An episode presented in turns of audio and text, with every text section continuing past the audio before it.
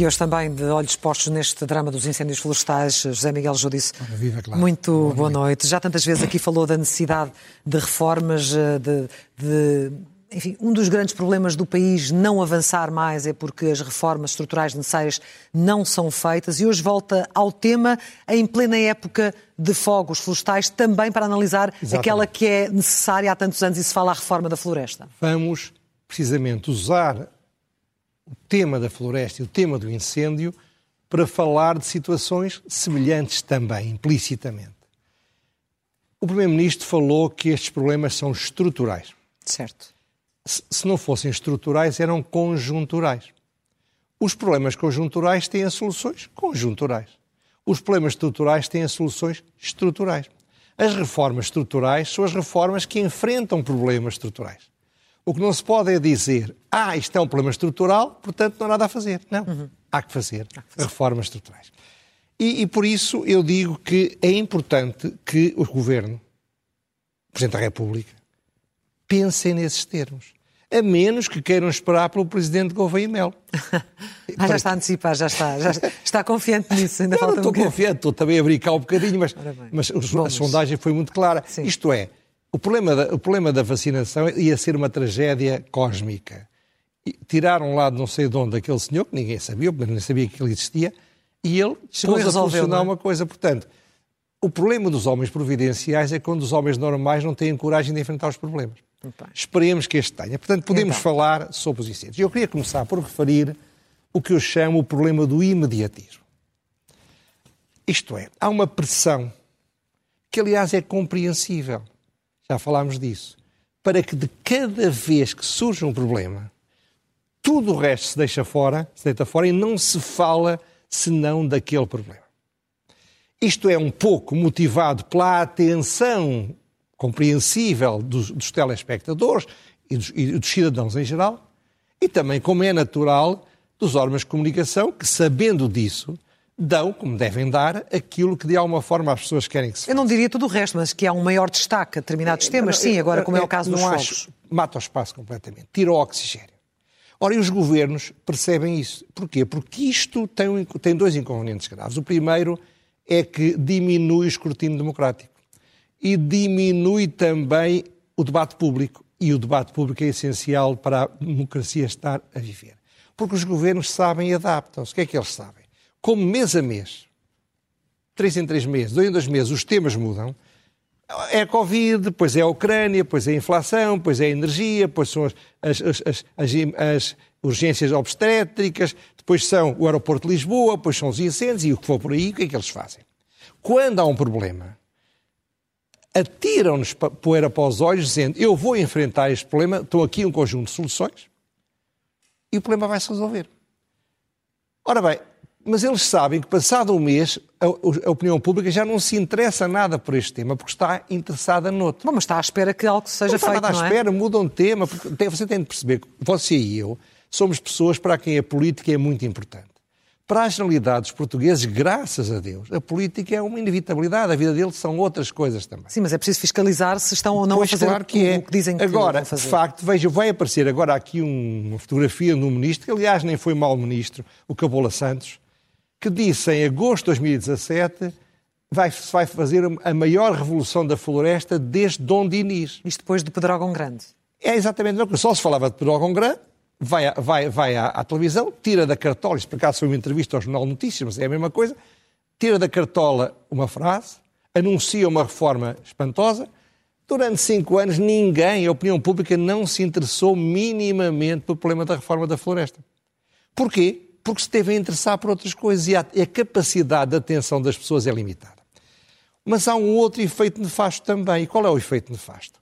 É que há uma pressão imensa para a reação imediata. Lembra-se na semana passada. Literalmente disse, apagar fogos. Exatamente. Eu, na semana passada disse: Eu não vou falar sobre os incêndios. Sim. Porque eu não, eu não sei o que é que está a passar. Eu lembro sempre que o Presidente da República tem outras responsabilidades muito maiores que as minhas, fez esse erro, estava em Pedrógão, ainda assim as chamas, e foi dizer que correu tudo bem. Depois provou-se que correu tudo mal. Uhum. Ora bem, porquê? Porque ele achou ou quis dar uma ajuda. Ora bem, o ponto aqui é que, de facto, quando se exige uma resposta imediata, caímos no, no complexo das redes sociais. e não se consegue ir ao fundo dos problemas. Os problemas têm de ser estudados. Por isso é que eu, na semana passada, sobre o problema dos incêndios, disse apenas duas coisas que, para mim, eram evidentes e são sempre. São as coisas mais estruturais. Primeiro, há um problema de povoamento disperso. Esse povoamento disperso vem do tempo do minifúndio agrícola, onde havia bosque, pastorícia, agricultura.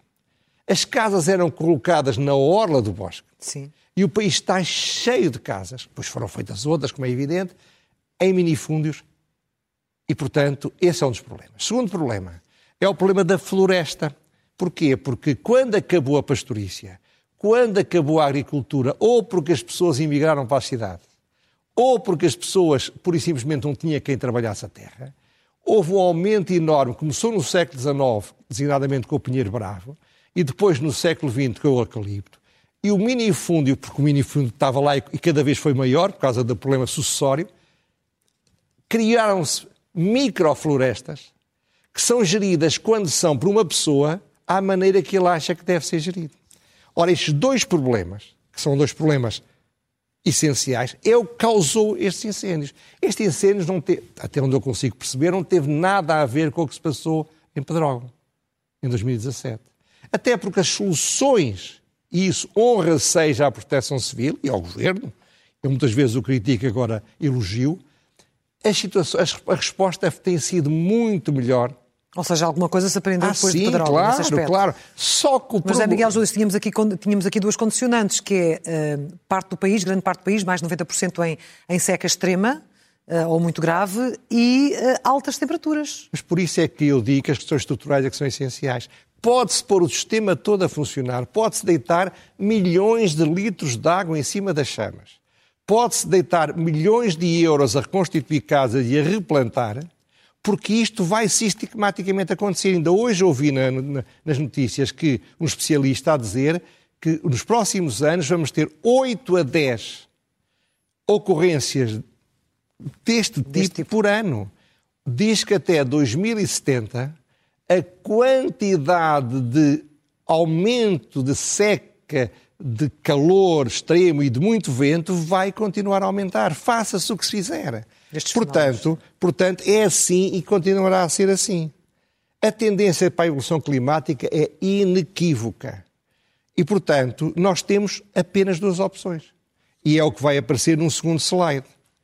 Ou o problema da floresta e da habitação na floresta é enfrentado de uma forma que dirá só pode, deixa, não pode haver floresta no minifúndio. A floresta tem de ser organizada em grandes quantidades de hectares para ser tratada e organizada como a, a, a floresta produtiva é, e que, portanto, não, não, não arde. Quando arde é porque o fogo vem de fora, uhum. portanto, está perfeitamente preparada e estruturada. Tem de se proibir habitações em ambiente florestal. Porque não é possível, não é possível evitar uma situação que é estrutural. Não é por tirar 50 metros à volta das casas. Ainda hoje eu ouvia dizer que fagulhas iam para um quilómetro. Sim, há projeções muito, muito... Portanto, sim. ou fazemos isso, Sim. ou então, se achamos que não queremos fazer isso, então a solução é esta. Continuar a saber que ciclicamente o território está todo a, a, a, a arder. Ao fim de 7 ou 8 anos volta a arder os sítios que, entanto, já cresceram as árvores está sempre a arder, as casas estão sempre a arder. É preciso gastar fortunas todos os anos para tentar enfrentar um inimigo que nunca morre e que regressa permanentemente. E ao qual só se pode responder desta forma. E o problema é apagar. é mais grave Sim. por causa da evolução climática, é que as árvores são essenciais para a transição ecológica. Uhum. As árvores, olha, o pinheiro bravo e o eucalipto, e quanto mais velhos forem, mais captam dióxido de carbono. Melhores, melhores são, sim. E, portanto, quando ardem árvores, liberta-se dióxido de carbono que está concentrado ali e deixa de se captar dióxido de carbono. Portanto, o que temos aqui em Portugal, nós estamos com tentativas de fazer coisas para poupar, eh, para não usar combustíveis fósseis, para não sei o quê, e depois temos uma floresta que todos os anos arde desta forma brutal. Portanto, é perante isto que o poder político tem de agir. E se não é um governo de maioria absoluta, com o Presidente da República, que é amado pelos portugueses, que tem coragem de tomar essas iniciativas que vão ser muito duras e vão levantar muitas revoltas, ou então não vejo como é que é possível, em democracia, vamos falar disso mais à frente, fazer as reformas que são inevitáveis. Mas, Miguel, há quantos anos é que se fala do cadastro dos terrenos? Mas não é só os cadastros, oh, oh, o que, que, importa ter o cadastro se eu, tenho, se eu tenho 5 hectares e posso plantar lá pinheiros ou eucaliptos ou o que eu quiser. Mas, independentemente de tudo, é preciso saber claro qual é sim. o mapa, claro o que é que, que sim, se tem, não é? O que eu digo é isto. Isto já devia ter feito há muito tempo. As tais reformas estruturais são isto.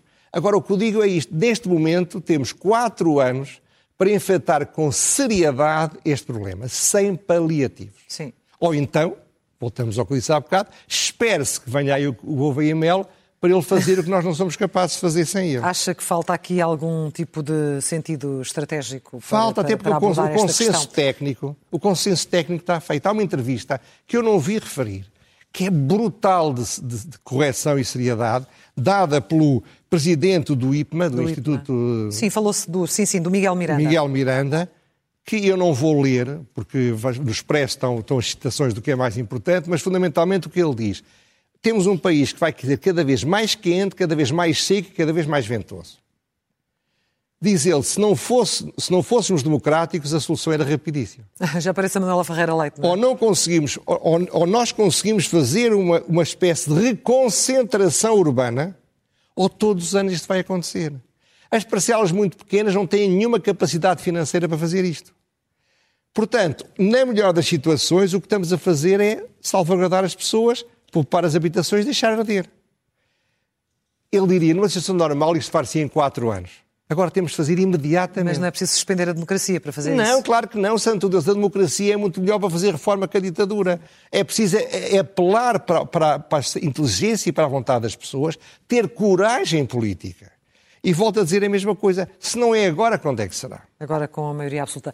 A verdade é que hum, as eleições foi há três, três meses e meio. Já, seis meses, já, seis meses já. Seis meses já, eu já estou um bocadinho baralhada. Já, já há poucos meses que este não, governo está em funções. três Agora, meses com os disparates um Exato, peço desculpa. Andámos aqui a perder um bocadinho de tempo. Uh, mas já começa este governo a ter sondagens uh, com pontos negativos. pois, é curioso que fizeram-se várias sondagens, todas nesta altura. Eu penso que era o fim do ano político, é perfeitamente compreensível. Há divergências, mas a linha geral é muito, é muito semelhante porque se pode falar de uma tendência, de uma linha de tendência. Qual é a tendência? O PS está a perder percentagem, portanto está muito longe hoje em dia já da maioria absoluta. O PSD recuperou ligeiramente. O Chega continua a crescer e aparentemente não perde votos pela chegada de Luís Montenegro. O Iniciativa Liberal estagnou ou baixou ligeiramente, o que significa que muito provavelmente alguns votos que tinham abandonado o PSD por causa do Rio aproximaram-se outra vez do PSD. Sim.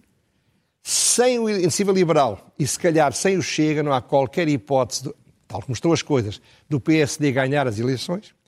O PC e o Bloco de Esquerda estão estagnados também, com alguma pequena transferência do PC para o Bloco de Esquerda, provavelmente causada pela questão da Ucrânia. No fundo, tudo isto é normal e tudo isto é irrelevante. O que é perigoso é se o Partido Socialista se assustar com isto. Uhum. O Partido Socialista só vai ser julgado, e relativamente daqui a dois anos. E vai ser julgado a sério daqui a quatro anos. Começou muito mal. Também há fatores que ele não soube controlar ou não quis controlar, designadamente não quis subir os salários da função pública, foi uma opção estratégica, que eu, aliás, aqui tenho muita pena, tenho em casa quem seja funcionário público, tenho muita pena em dizê-lo, mas de facto a medida foi corajosa.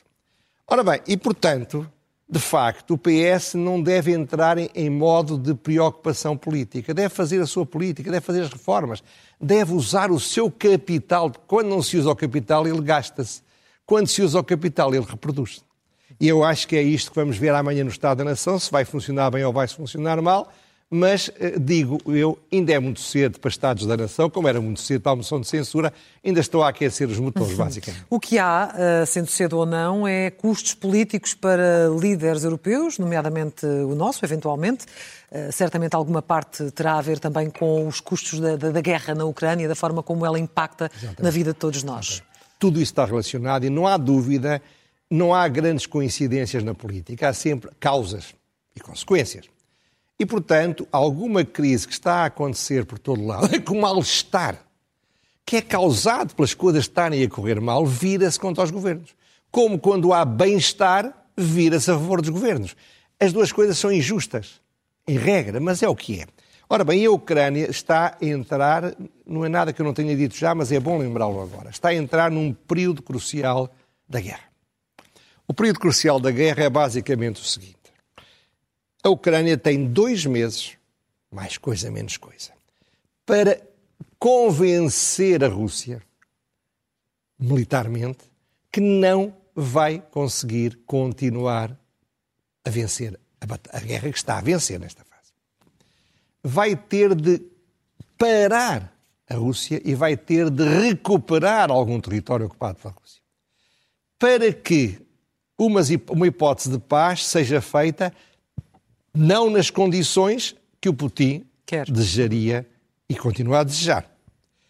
O problema é que se os invadidos não conseguirem reequilibrar o jogo nos próximos dois meses, eu temo, e temo sinceramente, que o resultado seja uma inexorável continuação do progresso da Rússia, com uma diminuição nos próximos meses de forma forte dos apoios que existem vindos da União Europeia e dos Estados Unidos. Como eu tenho dito aqui, os Estados apoiam porque a opinião pública quer que se apoie. Ora, eu vi um, vi um, um gráfico que vai aparecer dos cinco mais importantes países da União Europeia o gráfico vê-se mal, mas olhe-se para as cores. É basicamente a Alemanha, a França, a Itália, a Espanha e o Reino Unido. O Reino Unido não é na União Europeia, mas seja como Sim. E Ora é um bem, grandes apoiantes. A, a, a, aquela, aquela parte de cada coluna a negro tem a ver com a preocupação com os problemas económicos como prioridade. O azul claro tem a ver com a Ucrânia.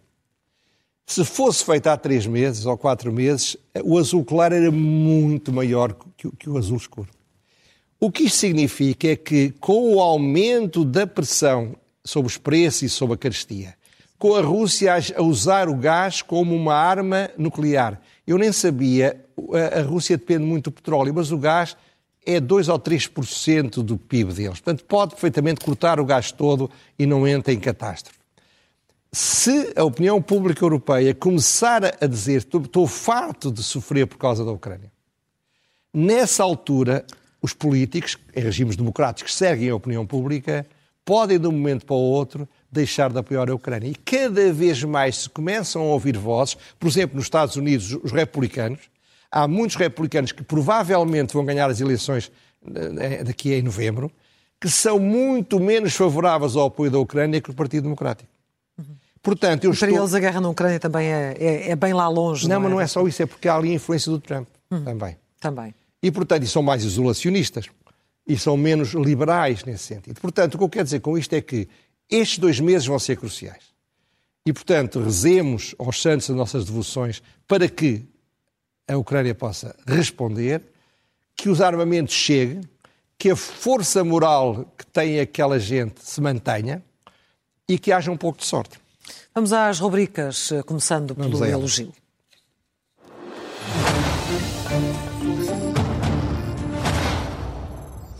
Que é? Para o elogio é para o Tribunal Constitucional. Tribunal Constitucional, aqui há algum tempo, há umas semanas, eh, mas não há espaço para tudo, uhum. lições é que eu consigo falar, declarou que era inconstitucional, formal, orgânica e, sobretudo, materialmente, que é bem mais grave, porque se fosse orgânico ou formal, é algo que se pode resolver levando à Assembleia da República.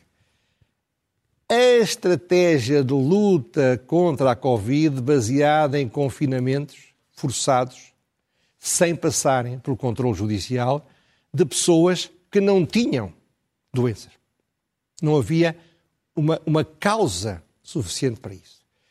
Ora bem, por entender que viola princípios fundamentais de liberdade que estão na Constituição. Sim.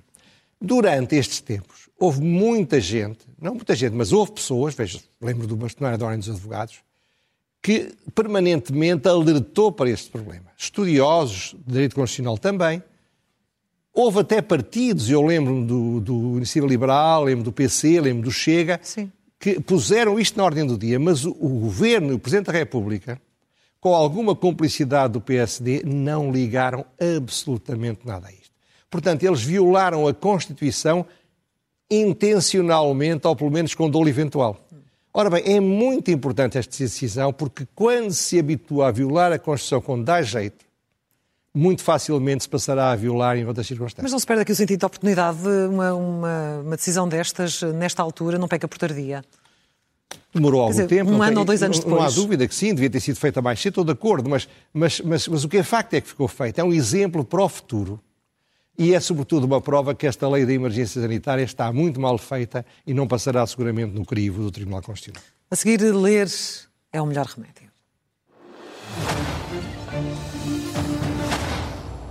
E o que é que sugere? Ora bem, há um livro eh, que eu estou a ler, comecei agora a ler, mas já vi, já o conhecia, já tinha ouvido falar, estava a ler, aliás, na edição inglesa, eh, que é um livro de um professor de Harvard, Sherry Plocky, que se chama A Porta da Europa, uma história da Ucrânia. Dizem que é a melhor obra para se perceber o que é a Ucrânia no seu, na sua história, na sua estratégia e na sua ambição de nacionalidade.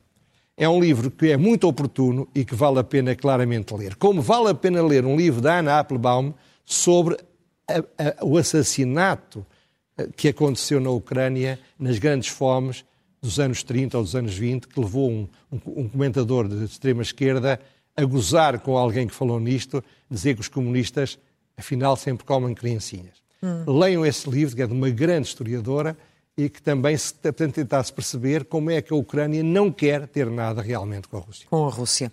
A seguir, a pergunta sem resposta. Tem a ver com os incêndios.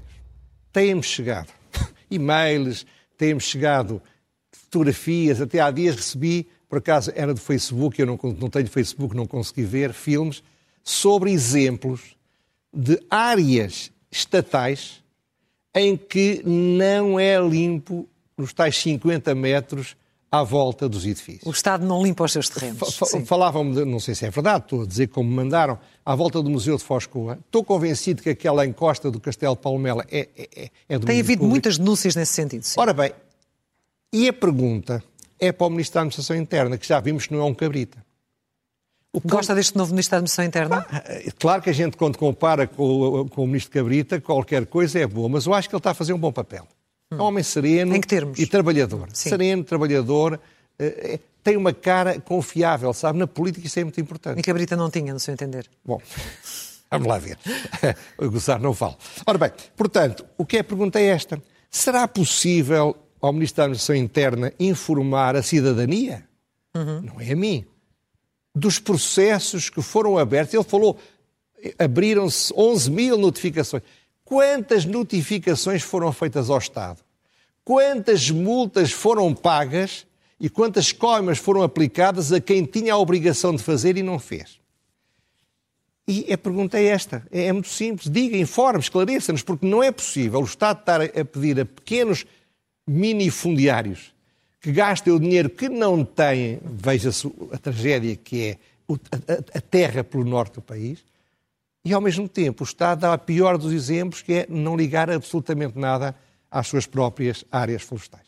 Uma pergunta à espera de resposta. Eu acho que deste ministro pode ser que venha. Sim. Finalmente, a loucura mansa. Ora bem, os guardas florestais tinham, tinham o direito de fazer greve, como é normal, e, portanto, tinham marcado uma greve para a semana passada e mantiveram a greve. Um, um, jornalista do público, Amilcar Correia, fez um texto corajoso, porque é preciso ter coragem para dizer estas coisas, dizendo que o direito de greve exige decência, criticando que, em pleno caos de incêndios, os guardas florestais entrassem em greve. Só que o que se passou é muito mais grave do que algo que peça decência. Eu tenho há muito tempo dito aqui que o direito de greve é um direito constitucional, como o direito de liberdade. Há liberdade. Só que qualquer direito, mesmo que constitucionalmente estruturado, não pode ser objeto de abuso. Ora, o abuso de direito de greve torna a greve ilegal. Apelar para a decência, que eu louvo que tenha sido feito, é como apelar para a decência dos tipos que vão fazer churrascos para o meio da floresta, que põem máquinas a trabalhar durante a noite pensando que ninguém vai ver, que no fundo causam incêndios. Ou seja, para si a decência neste caso era cancelar a greve até haver é uma situação mais, mais calma. É pedir responsabilidades, porque quando alguém abusa de um direito, tem de ser responsabilizado. A ideia de que a greve é um direito dos trabalhadores e, portanto, tudo é possível, não. Claro que não é qualquer greve que se pode dizer que é ilegal. Mas há situações inequívocas, esta é uma delas, em que manifestamente esta greve foi exercida em abuso de direito. Portanto, não é decente, mas pior do que isso, é ilegal. José Miguel Júdice, as causas regressam na próxima terça-feira. Na próxima terça-feira e depois pagando a alegria de quem lá estiver em casa, durante o mês não me vão ver nem aturar. nem assim nem a mim. Mas assim, gostaria de continuar a, a ver. Agora a mim eu percebo. Não eu próprio isso, não, não sei se me isso, Até para a semana, até, até terça-feira. Muito obrigado.